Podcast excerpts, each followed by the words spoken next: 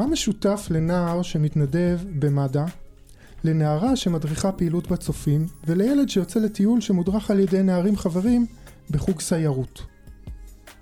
מה עם החברים של הילדים האלה שהולכים לחוג ג'ודו במתנ"ס? האם זה, החוג הזה הוא דומה ושקול מבחינה חינוכית ורעיונית לפעילויות האחרות שהזכרתי? האם אפשר בכלל להכניס את הפעילויות האלה תחת הגדרה אחת? ואם כן, מה אנחנו מרוויחים מזה מבחינה רעיונית? בפרק הקרוב של מצב למידה, מצטרפים אליי שלושה חוקרים ומרצים בתחום החינוך הבלתי פורמלי לשיחת מבוא קצרה בדיוק על הנושאים האלה. ננסה להגדיר מה זה חינוך בלתי פורמלי ומדוע יש לו תרומה חשובה כל כך לדמוקרטיה, ואם כן, מה אנחנו מרוויחים מהחיבור הזה מבחינה רעיונית. שלום, דוקטור אופיר שפר. שלום, היי. שלום. ממכללת K uh, ומכללת אורנים, שלום דוקטור uh, חגית ליבנסקי. שלום שלום. מהמכללה האקדמית בית ברל ומכללת K, ומצטרף אלינו דוקטור אדם הישראלי ממכללת סמינר הקיבוצים שנמצא בבידוד. שלום. שלום, בוקר טוב לכולכם. אז בפרק הקרוב אנחנו נדבר על בדיוק הסוגיה הזאת של מה זה חינוך בלתי פורמלי, אה, למה יש לו תרומה חשובה כל כך לחברה בישראל, לדמוקרטיה, נחשוב על האתגרים שעומדים בפני מי שחוקרים את התחום, בפני אנשים שעוסקים בתחום, אנשים שאתם מלמדים אותם, אה, מכשירים אותם אה, לעסוק בחינוך בלתי פורמלי. וגם נדבר על קצת אולי על הספר שערכתם בהוצאת מכון מופת בפרק הבא. מוכנים? קדימה. קדימה. בואו נתחיל.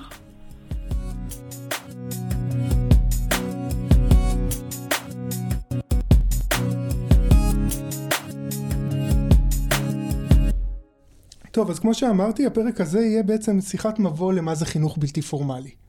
אה, אתם אה, מדברים על זה גם בספר שהולך לצאת או יצא כבר, אה, תלוי מתי נשחרר את הפרק, בשם התבוננות מחודשת בחינוך הבלתי פורמלי. בעריכה שלכם ובהוצאת מכון מופת, וזה יהיה בפרק הבא שנדבר עליו.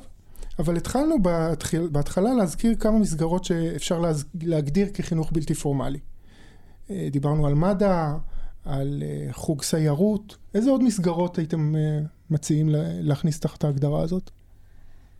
אנחנו אפילו? לחינוך הבלתי פורמלי, בישראל יש ארבעה מרכיבים מרכזיים. הראשון שמדינת ישראל מאוד אוהבת אותו זה תנועות נוער. Mm-hmm. שזה ארגונים של נוער למען נוער, שאתה יכול להצטרף בכיתה ד' ועד כיתה י"ב, ואחרי זה גם לצאת לשנת שירות. להיות באיזשהו תהליך ארוך שנים. שזה השמות הגדולים, נזכיר קצת. הצופים, הנוער העובד, בני עקיבא. שומר צעיר. שומר הצעיר. המחנות העולים. התבדלו לחיים ארוכים. אז יש לנו קטגוריה אחת, של. תנועות נוער. שזה ילדים ונוער שמדריכים אותם. כן, שאתה מתחיל בכיתה ד', בכיתה ט' יוצא לקורס הדרכה. וזה אולי הדבר הכי מוכר כשמדברים על חינוך כן. בלתי פורמלי. ההיסטוריה. בשיחה מקדימה אתם תיקנתם אותי, זה לא רק, זה לא רק. זה לא רק, נכון. אז מה עוד יש לנו בהגדרה הזאת? אז המרכיב השני זה ארגוני נוער, שבישראל זה גם uh, שדה שהולך ומתרחב בשנים האחרונות, וזה שדה מאוד מאוד מגוון, של כל מיני התארגנויות ומסגרות uh, שנותנות מענים בשעות אחר הצהריים לבני נוער. אה, שתנועות הנוער לא תמיד מצליחות להגיע אליהם. מה השמות אה, שבולטים כשאתם אומרים ארגון זה נשמע משהו כמו איזה מחתרת. ארגון אחריי, ארגון מרכז מעשה, ארגון הג'יאל. אז איזה עוד אה, דוגמאות יש לארגוני נוער? מד"א הזכרנו? כן, כן. מד"א. ארגון לתת. אה, יחדיו, השומר החדש. אז הילדים או הנערים החדש. שבאו אליי בסופר רגע, ואמרו רגע, לי והציעו לי, אתה רוצה לתרום לקראת פסח, להוסיף כמה מוצרים, הם בעצם מתנדבים או חווים חוויה חינוכית במסגרת קבועה של ארגון לתת? אה, כן, זה לא שהם לתת... באים לשם לסופר רק אה, כמו שאנחנו פעם שהיינו ילדים דפקנו עשינו הקש בדלת אלא הם ממש יש להם פעילויות מאחורה שאני, שאני לא, לא ראיתי. נכון חלק מהפעילות הם מקיימים גם פעילות uh, חינוכית חברתית uh, וגם יוזמות מהסוג של איסוף מזון mm-hmm. ותרומה. אגב יש כ-20 ארגוני נוער שהם מוכרים אבל יש עוד הרבה מאוד ארגוני נוער או מסגרות של נוער שהן לא מוכרות על ידי המדינה, כלומר לא נתמכות על ידי המדינה. ושמבחינה למשל... תיאורטית ומחקרית ורעיונית הם זהים למד"א והם זהים למתן? לא, הם לא זהים, הם לא זהים, הם גם נבדלים מתנועות הנוער בזה שהם אה, אה, עובדים לא בהכרח עם אה, כל אוכלוסיית הנוער, הם אה, ממוקדים יותר בתוכן מאשר ב... לדוגמה, נניח... לדוגמה, למשל סיירות. חוגים של עמותת תפוח, חוגי מחשב. הם לא, הם לא ארגון. היית מגדירה את זה כ... אה, אם אני מגדירה אותם כ... כפעילות חינוך בלתי פורמלי? כן, כן. אני לא מכירה את הפעילות, אבל mm-hmm. אני יכול מאוד להיות שכן, זה עובד עם אנשים מבוגרים, לא? המדריכים הם מדריכים, בהנחה שאני, עד כמה שידיעתי משגת, הם מבוגרים. או חוג ג'ודו. שוב. כן, אדם. כן, אני חושב שאתה, שאתה עולה כאן על... יש שני הבדלים בין תנועות לארגונים, הבדלים נגיד מובהקים, כי כולם עושים חינוך וכולם זה נוער וכולי. אבל דבר אחד זה העיקרון שאופיר תיארה, שנוער מדריך נוער, או שהתנועה שייכת לנוער, זה תנועת נוער. בהרבה ארגוני נוער יש איזשהו מנגנון יותר מבוגר, שכיר, מקצועי יותר, שהוא זה שמנהל את הפעילות ומדריך אותה. ודבר נוסף זה שתנועות נוער, יש להן תפיסה אה, הוליסטית של החיים. הן עוסקות בכל היבטי החיים של הילד, ילדה, נער, נערה, והרבה מארגוני הנוער יש להם איזשהו פוקוס. הם עוסקים באיסוף תרומות, הם עוסקים באוכלוסייה מסוימת, כמו איגי, שהוא ארגון נוער של הקהילה הגאה, כן, או מד"א, שיש לו משימה מסוימת. מד"א לא עוסקים באי שוויון או דברים כאלה, הם עוסקים בנושא הזה של הצלת חיים ושירותי בריאות וכן הלאה. בני נוער הם די ממוקדים, ותנועות נוער הן הרבה יותר אה, הוליסטיות ורחבות.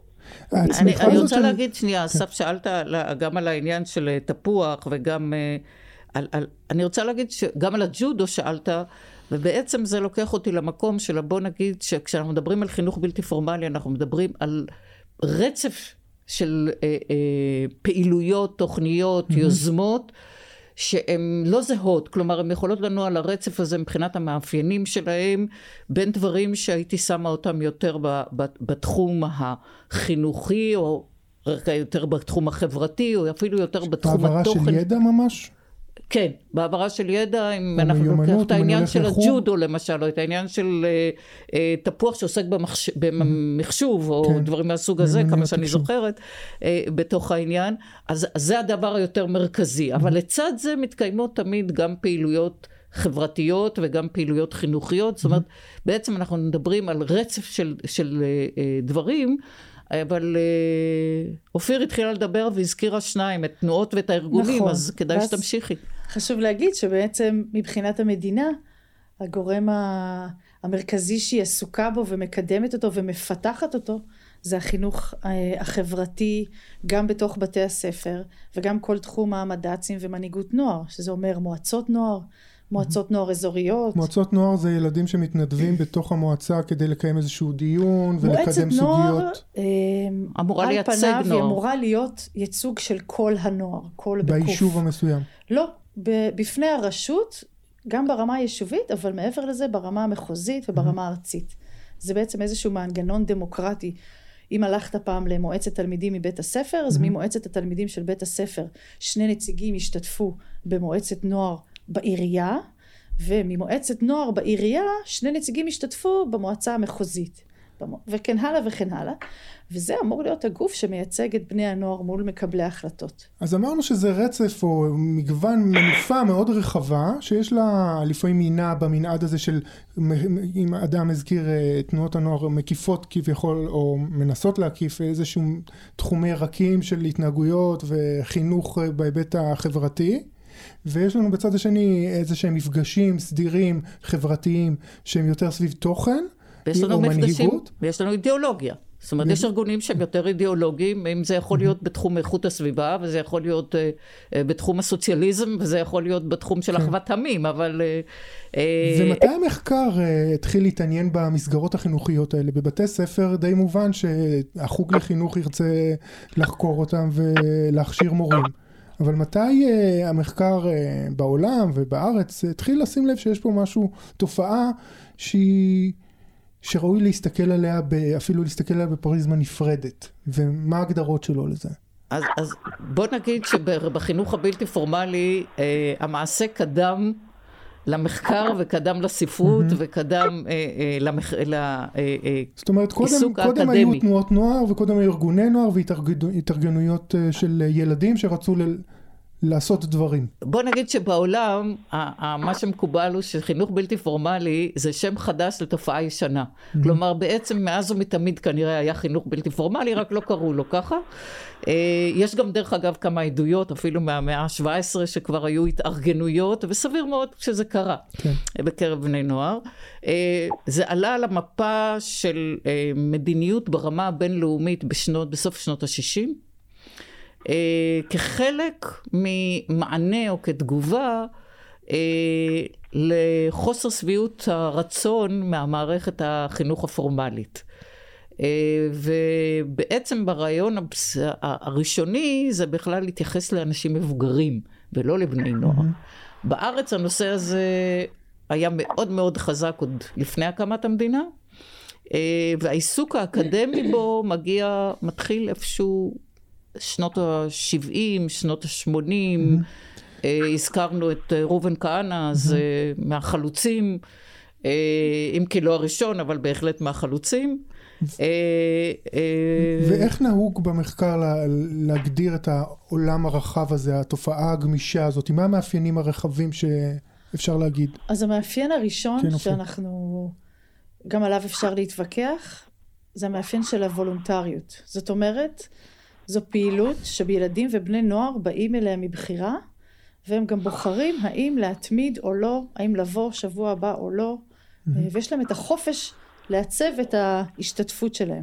עכשיו כשאתה אומר זה מקום שבאים אליו מבחירה, אז זה שם שאלה מאוד גדולה על כל מה שקורה בתוך בית הספר, או כל מה שקורה בתוך פנימיות, כל מיני מסגרות, ש... מסגרות שלא בהכרח הילדים מגיעים אליהם מבחירה, אבל יכול להיות שיש אלמנטים של בחירה בתוך הפעילות.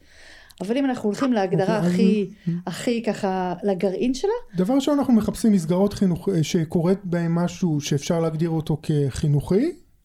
איך אנחנו מגדירים משהו חינוכי? זו שאלה טובה. מפגש, שקורה בו מפגש של נערים ונערות, ילדים וילדות, על בסיס התנדבותי, זאת אומרת על בסיס הרצון שלהם להיות נוכחים בזה והם לא חייבים, אף אחד, המדינה לא, אין חוק חינוך אה, כן. חובה. אתה ל... לא חייב לבוא ואתה לא חייב לבוא שבוע הבא וזה מאפיין, זה משפיע על כל שאר המאפיינים. אוקיי, מה אם אנחנו ממשיכים במאפיינים, מה עוד? אני אוסיף משהו על העניין הזה של הבחירה, כי הוא גם מעצב את אופי הפעילות. כלומר, mm. מאחר והמדריך או המדריכה יודעים שהילדים לא חייבים לבוא בשבוע הבא ולא חייבים בעצם כלום, אז הפעילות היא מאוד uh, גמישה, גם מבחינת המבנה הארגוני, אתה רואה ארגונים בלתי פורמליים כל הזמן משתנים, וגם מבחינת התכנים. כשאתה אומר פעילות גמישה, למה אתה מתכוון?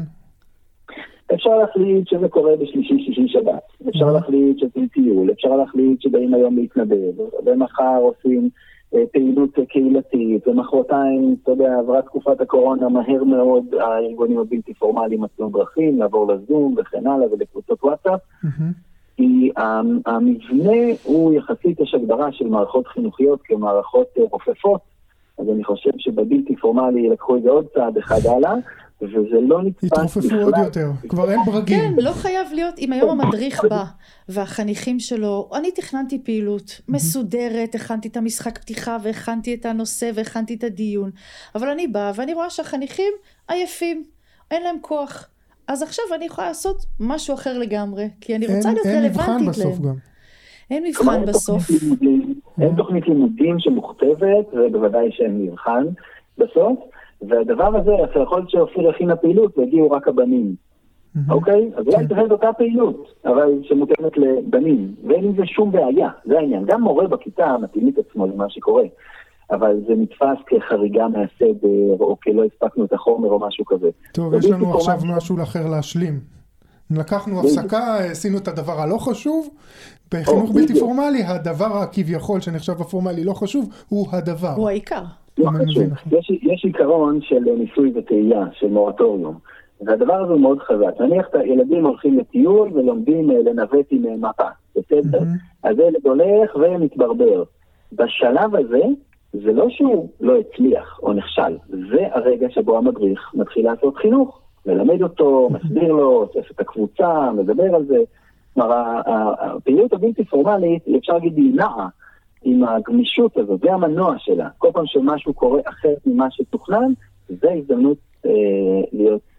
יש לנו וולונטריות, יש לנו גמישות שדיברת עליה עכשיו. אני, אני רוצה להוסיף רגע לעניין של הגמישות, זה אולי הדבר שמאפשר לארגונים האלה להיות רלוונטיים. כלומר, היכולת הזאת להתאים את עצמם לנסיבות משתנות, לתקופה משתנה, אם נזכרנו קורונה, אז uh, בעניין של הקורונה, לאוכלוסיות שונות.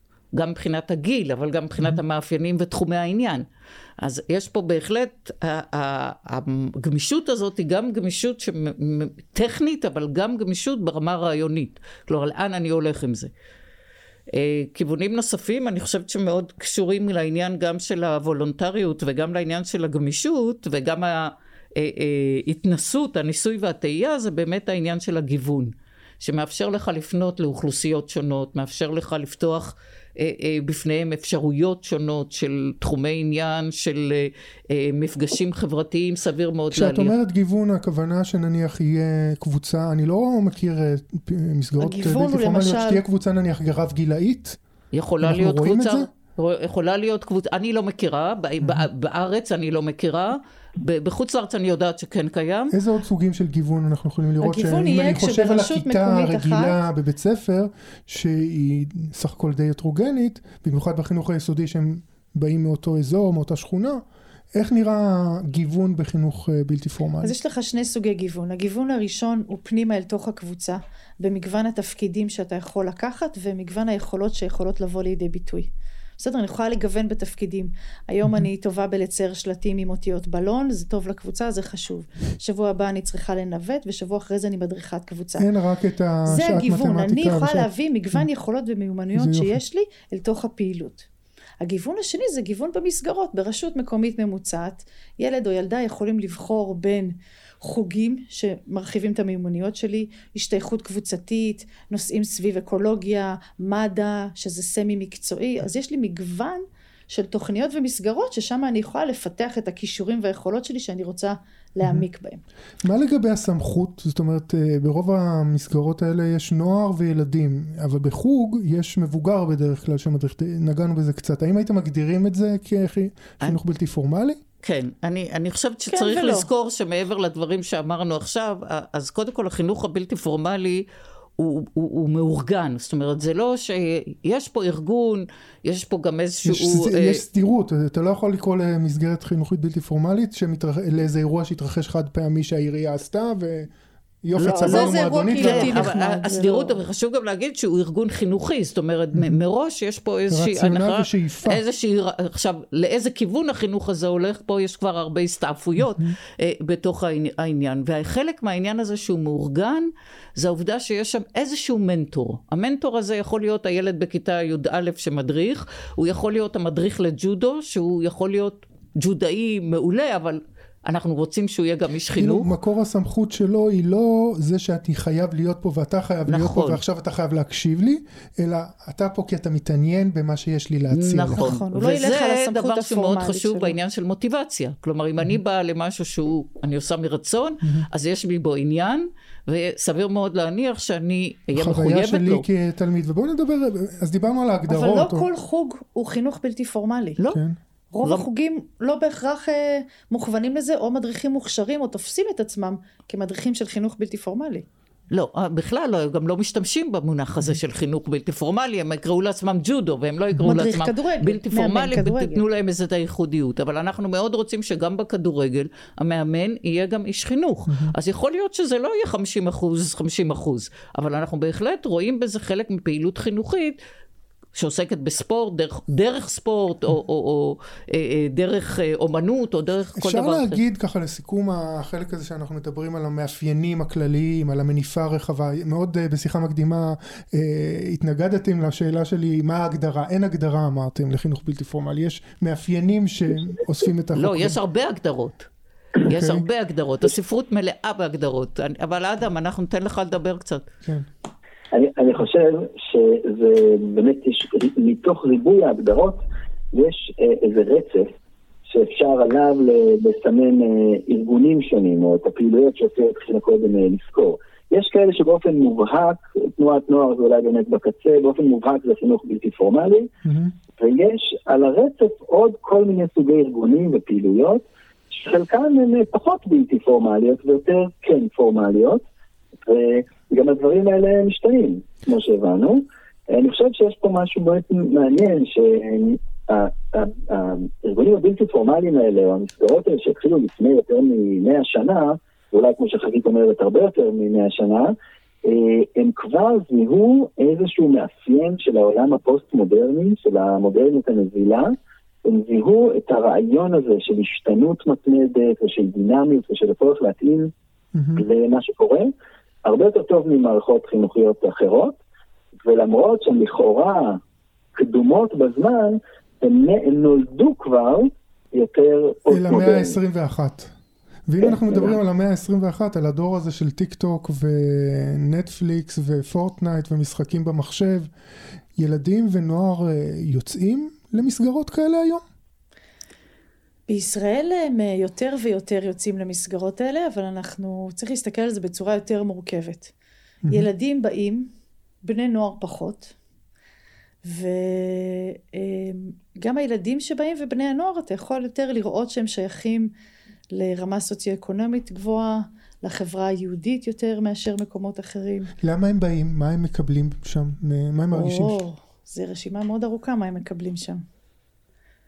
אני יכולה להגיד... קודם כל מקבל תחושת שייכות, אם דיברנו על הפוסט מודרניות ודווקא החוויה האינדיבידואלית הזאתי, אז כנראה שב-90% מהמחקרים שאנחנו נעשה ועשו אי פעם, הדבר המרכזי זה הקבוצה. ההשתייכות לקבוצה אמ, וההליכה הזאת היא לאורך שנים. זאת אומרת, בחינוך הבלתי פורמלי אתה יכול, קבוצת ההשתייכות שלך, שהיא לא בהכרח לומדת איתך באותו בית הספר או בכיתה, היא יכולה להפוך להיות קבוצת ההשתייכות המשמעותית אה, שאנשים ידווחו עליה במחקר. אז יש פה משחק יפה שנותן לך, דיברנו עליו במאפיינים, לילד אה, לבוא לידי ביטוי במגוון מיומנויות וצדדים נכון, שלו שלא באים לידי ביטוי בחינוך הרגיל, בשיעורים המאוד אקדמיים.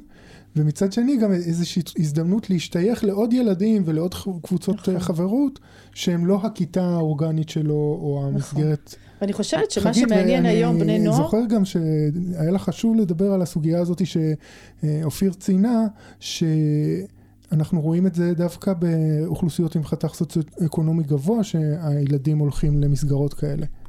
אה, לא בהכרח. זה, זה כשאתה מדבר על תנועות נוער, זה mm-hmm. מאפיין את תנועות הנוער, והאמת היא שגם ב, היסטורית תנועות הנוער, אה, אה, בוא נאמר, התאפיינו בזה שבני מעמד בינוני וגבוה מאכלסים אותם. זה היה הון אנושי, אינטלקטואלי, ללכת למסגרות האלה. לא, הם, הם גם, א', הם היו המסגרות הגדולות ביותר והדומיננטיות, mm-hmm. וב', אני חושבת שבראש ובראשונה זה היה עניין של אה, מודעות. כלומר, אה, גם מבחינת תפיסת העולם, תנועות ציוניות, סוציאליסטיות mm-hmm. וכן הלאה וכן הלאה, אבל גם מבחינת העניין של להבין את המשמעות של וולונטריות, זאת אומרת להבין את המסגרת עצמה, מה המשמעות שלה. Mm-hmm. אז כמובן שמי שבא מתנועת נוער, אז אה, דוחף את הילדים שלו להיות במקום הזה, אם הוא חושב שזה דבר טוב. אה, ולעומת מי שלא מכיר את זה, אם ניקח עכשיו לדוגמה את הקהילה האתיופית. כלומר, למה שהם ידעו מה זה תנועת נוער? אז האם במילים אחרות, מסגרות החינוך הבלתי פורמלי שהן מעניקות, כמו שאנחנו שמענו עכשיו מכם, המון לילד ולילדה, בעצם תורמות לאי שוויון במדינה?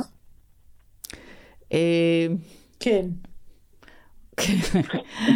אופיר אוקיי. אומרת כן נחלץ. אה, כן. כן. לא, אה, בוא נאמר, הן תורמות, הן מחזקות את החזקים, בוא נגיד ככה.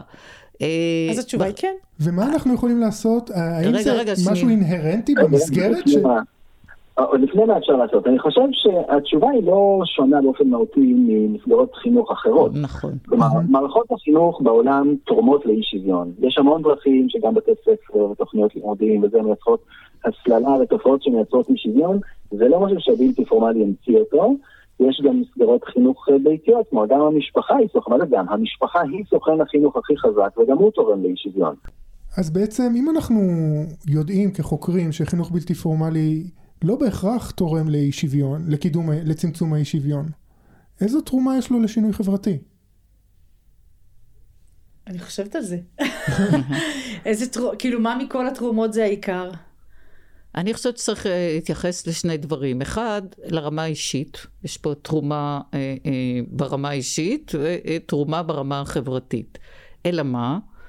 אה, כל הדברים האלה הם אה, בבחינת מה שאולי אה, wishful thinking, מה שהיינו רוצים שיקרה, אין לנו איזושהי הוכחה שהדברים האלה בהכרח קורים. אני יכול להיות שאנשים שמגיעים לחינוך הבלתי פורמלי, בעיקר צעירים שמגיעים לחינוך הבלתי פורמלי, מגיעים לשם מתוך בחירה ולא במקרה.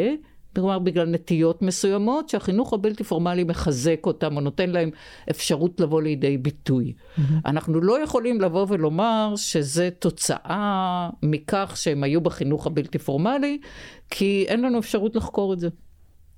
קשה לנו למדוד את זה. אני כן יכולה להגיד לך שאם יש לי סטודנטית בדואית שההורים שלה מרשים לה לצאת לטיול עם לינה או לסמינר עם לילה מחוץ לבית, ומרשים לה להדריך קבוצה, ומרשים לה להוביל ילדים בפעילות.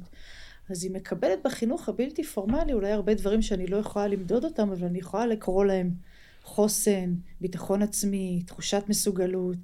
אבל אני גם עושה איזשהו תהליך חינוכי עם ההורים. אני בעצם, דרך החינוך הבלתי פורמלי, אני משתמשת בו כדי לקדם הרבה ערכים שהיינו רוצים לראות בכלל בתוך הקהילה.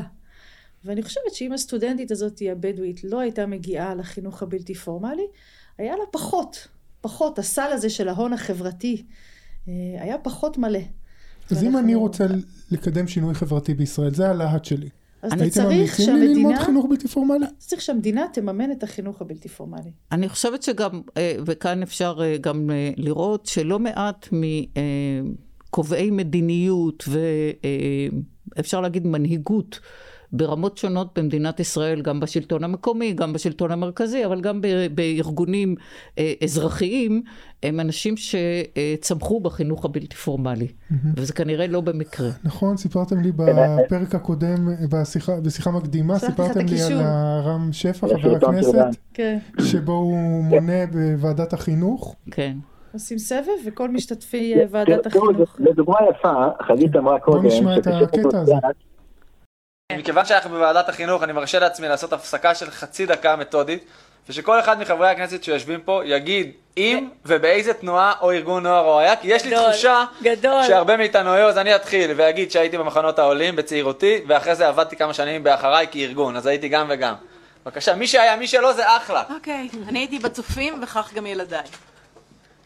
אני הייתי בשומר הצעיר, אבל המתחרט שלא הייתי בבנקי.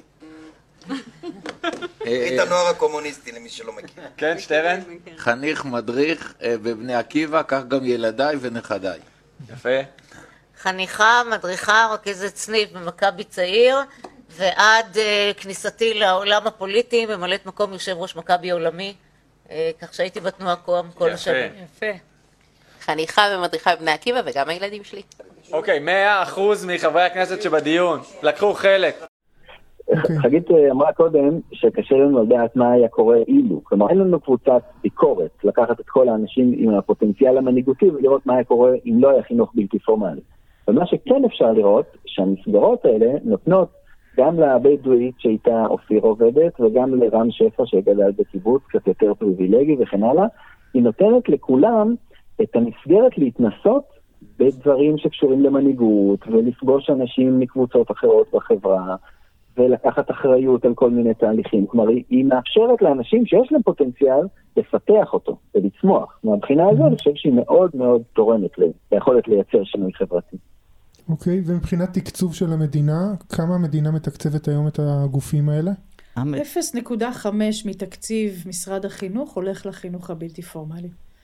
תקציב החינוך הוא 56 מיליארד, 600 מיליון ילכו לחינוך הבלתי פורמלי, ומתוכם ה-600 מיליון האלו מתחלקים קודם כל בתוך החינוך הפורמלי אה, בבית הספר, המסגרות שנמצאות בתוך בית הספר, אה, מועצות נוער, הכנה לצה"ל, אחר כך לארגונים ולתנועות, ומה שנשאר, הפירורים בסוף, מגיע למחלקות הנוער ברשויות המקומיות.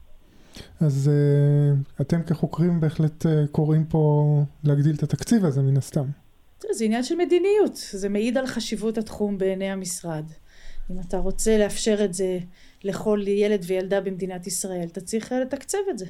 אני חושבת שזה גם קשור למדיניות החברתית-כלכלית של מדינת ישראל בכלל, איפה היא שמה את החינוך ואיפה היא שמה את החינוך הבלתי פורמלי, שמכיוון שהוא לא, לא בחוק, אז אה, לא מוכרחים.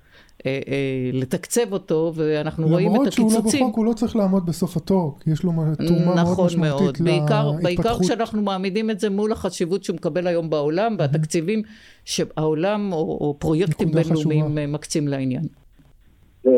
הזכרנו, שלא הזכרנו, אמרת על כוכבי המדבר, אבל יש כניסה של בלתי פורמלי לחברה הערבית בישראל. והחרדית, והחרדית. נכון, בשלב הבא... איזה מסגרות אנחנו שומעים בחברה החרדית של בלתי פורמליות? בנות בתיה למשל, שזה ארגון נוער מאוד, אולי הכי גדול, שקיים. אה, יש גם... זה צומח בתמיכה של הרבנים או כן. מתחת לאף? בוודאי, בוודאי הרב ובוודאי. הוא ראש הסניף.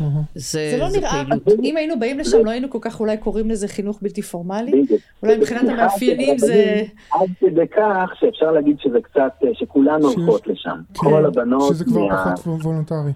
אה, זה מביא אותי ככה לשאול אה, על הסטודנטים, על התלמידים שאתם פוגשים במכללות, במסגרות ההכשרה המגוונות, אה, להיות בעל תואר אני, בחינוך בלתי פורמלי. אני יכולה להגיד שמההיכרות שלי עם סטודנטים באי אלו מכללות ברחבי הארץ, מרבית הסטודנטים הם סטודנטים שבאים עם איזושהי...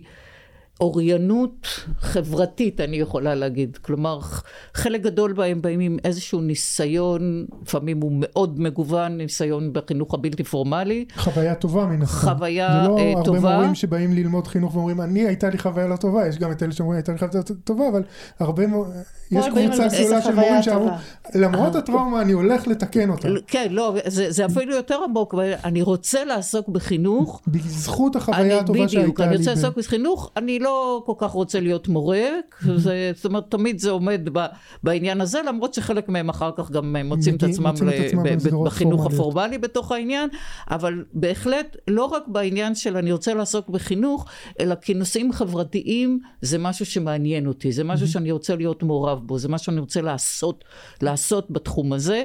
אה, ההתרשמות ו... שלי הייתה מהשנים הקצרות שלימדתי סטודנטים כאלה בדוד ילין ובמכללת בית ברל, זה שהם אה, באמת מאוד ערכיים. והם קצת, אה, הייתי אומר, לא הייתי אומר אנרכיסטים עד הסוף, אבל יש בהם משהו מרדני.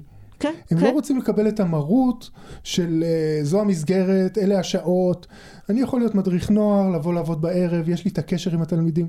יכול להיות שזה מאפיין גם א-פורמלי של, של האנשים ש...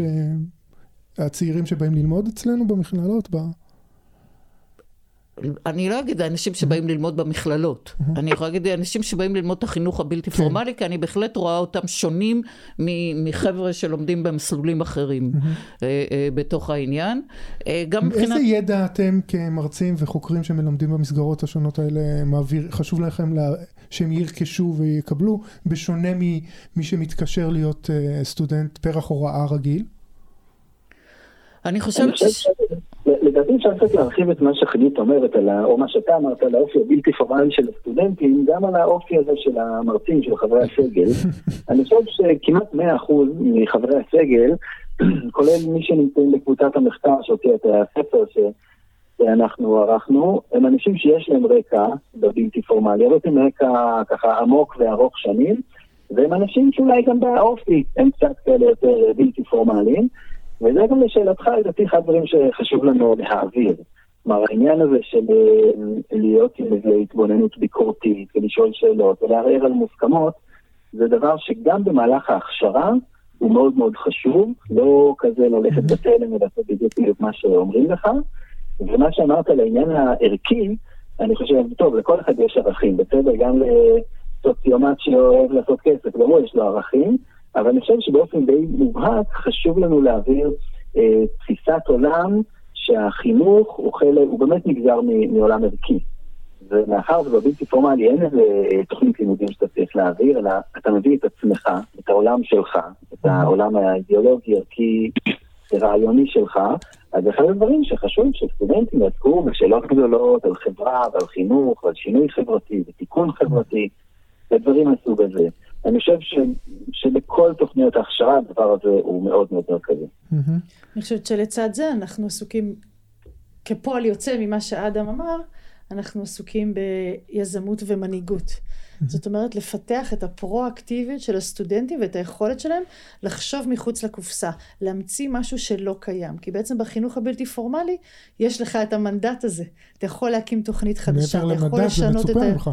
את הארגון שלך, אתה יכול, אתה צריך לפתור בעיות בסביבה של אי ודאות גבוהה, ואנחנו רוצים להכין אותם לתוך הדבר הזה וגם להיות, להחזיק את זה בגאווה. כל מדריך נוער אה, באיזשהו טיול יגיד שהסיטואציה המועדפת עליו זה שהם אמורים לצאת בבוקר של הטיול ועכשיו יש גשם. ואז הם פורחים. יש את האי-ודאות שאולי... אה, עכשיו שאני חייב לתכנן מחדש ולפתור בעיות ולהתגבר על אתגרים, שם אנחנו רוצים שהם יזרחו. אני חושבת okay. אוקיי. שיש פה עוד משהו שמאפיין את התוכניות. אחד המאפיינים שפחות דיברנו עליהם זה העניין של הלמידה מתוך התנסות בחינוך הבלתי פורמלי, ואני חושבת שאנחנו עושים את זה בהכשרה, על ידי זה שאנחנו יוצאים מתוך השיעור mm-hmm. או מתוך המכללה והולכים להיות אקטיביים ולעשות את הדברים בפועל, שזה בהחלט מאפיין. ואני חושבת שבאמת דגשים נוספים זה באמת העניין הזה של הקבוצה והקהילה. וההיבט החברתי, גם במובן האקדמי-סוציולוגי של העניין, אבל גם במובן של ליצור אצלם, תוך כדי הלימודים, את תחושת השייכות הזאת, ואת המחויבות הזאת לקבוצה, ולבנות קבוצה וכל מה שקשור לזה, גם מיומנויות של עבודה עם קבוצה. תראו, אין ספק שיש פה הרבה להט, גם בהכנה בשיחות המקדימות אה, על הנושא הזה של חינוך אה, במסגרות שהן לא בית ספר. אה, אנחנו נמשיך את השיחה הזאת אה, בחלק השני שלנו. ניקח עכשיו הפסקה, ונחזור, נתכנס שוב פעם. בשמחה. בפרק הבא של אה, מצב למידה. אני מקווה שמי שהאזין לנו גם הבין למה חשוב שיהיו מסגרות כאלה, גם מה המגבלות שלהם. יש משהו שלא דיברנו, שגם uh, מה המניפה הזאת המחקרית נוגעת בו. יש הרבה דברים שלא דיברנו. יש דברים שחשוב לכם ככה לציין uh, לפני שנסגור את החלק הזה של השיחה? אני חושבת שחשוב שאם סטודנטים מקשיבים לזה, שידעו שחינוך בלתי פורמלי הוא נראה בהתאם לקהילה, למדינה שבה הוא נמצא. ולכן בגלל זה הוא נראה שונה בישראל והוא נראה שונה באירופה. וגם בתוך ישראל הוא שונה בין החברה היהודית mm-hmm. לחברה הערבית, והשוני הזה הוא לטובה. הוא מאפשר את הגיוון והוא מאפשר את הרלוונטיות למשתתפים. אבל באמת אי אפשר לכמת את הדבר הזה ולהגיד זה הגבולות גזרה שלו. מפה והלאה זה כבר לא חינוך בלתי פורמלי. אוקיי, okay, תודה אופיר. חגית? לא, אני חושבת שאופיר אה, מיצתה את, ה, את הדברים בשלב הזה. אדם? אני חושב שבאמת אם הקהל שלנו זה סטודנטים או אנשים שעובדים בשדה הזה, אז צריך לקחת בחשבון שזה שדה, שדה מחקר אקדמי מאוד מאוד מעניין ויחסית uh, קטן, כלומר יחסית לשדות uh, חינוכיים אחרים, אז בבלתי פורמלי יחסית גוף המחקר בישראל הוא עוד קטן, ואני חושב שמי שעושה עבודה מחקרית אז הוא תורם המון, כי המחקר הוא הרבה פעמים מהר מאוד מיועד למה אפשר לעשות עם זה, מה אפשר ללמוד מזה, מה אפשר לפתח בעקבות המחקר הזה, ואנחנו יכולים רק אה, להזמין אנשים אה, להצטרף לקהילה הולכת וגדולה, גדולה, של חוקרים בתחום הזה. טוב. אני יכולה רק להוסיף בכל זאת בעניין שהנושא הזה של החינוך הבלתי פורמלי הוא אה, היום בעולם מקבל הרבה מאוד חשיבות. עם הרבה מאוד ניסיונות של גופים בינלאומיים כמו האו"ם ואונסקו להעלות את זה לסדר היום אה, ולקדם מדינות בתחום הזה, אבל כמו שאופיר אמרה, כל מדינה עם המאפיינים שלה ועם הצרכים שלה ועם האוכלוסיות שלה. יש גיוון ויש חשיבות לעתיד ולתחום הזה בעולם. אה, דוקטור אופיר שפר, תודה שהיית איתי בשיחה הזאת עכשיו, דוקטור אה, חגית קליבנסקי, תודה שליווית אותנו, ודוקטור אדם הישראלי. אני הייתי דוקטור אסף שטיין ממכון מופת, נתראה במצב למידה הבא. תודה רבה לך. תודה רבה.